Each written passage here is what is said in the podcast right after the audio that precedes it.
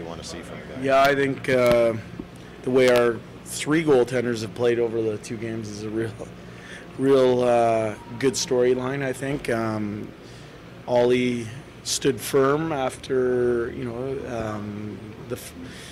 You know, it's never easy giving up the first goal or on the first shot. So for him to mentally bounce back on that, I thought it was a real positive. He came up with some big saves. I thought he looked calm and collected, and uh, you know, we gave up too many chances for our liking as a team, but uh, he stood firm, which I was pretty proud of. So you never want to read too much in a rookie game. So one goal in six periods is probably not what anybody was expecting. Yeah, and it was a power play goal too. So Yeah. um, you know, um, you never how, know how these rookie games play out, so to speak. So for us, uh, it's not so much about the structure; it's about the kids trying to make an impression. We asked them to to give us their effort and their will, and I thought that, that was there.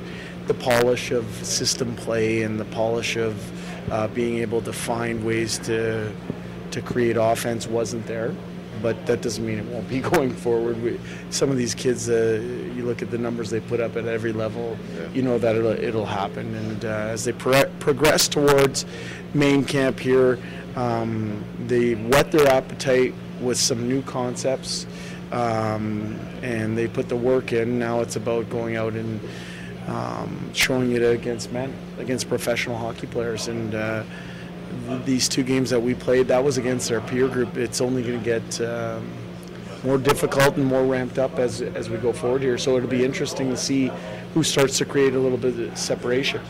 Jay, if you were to put it simply, what was the biggest difference tonight, especially in the second period? Well, I didn't think we created much, and um, so for us, we didn't get many stops on our forecheck to allow us to cycle uh, their team uh, in their end. So as a result, it was pretty easy for them to break out. They broke out, and they they did a nice job of spending time in our end. And I thought they committed to shooting the puck. A lot of their, you know, they had a lot of outside chances, but they led to the second and third one. Um, for me, that was the biggest difference. There's areas to improve, um, but the big thing, like I said, it wasn't so much about the polish of of team system play. It was more about were the kids giving us their effort? They did. We saw some will. There's some growth for a lot of players, um, but um, you know that that will play itself out as the camp progresses.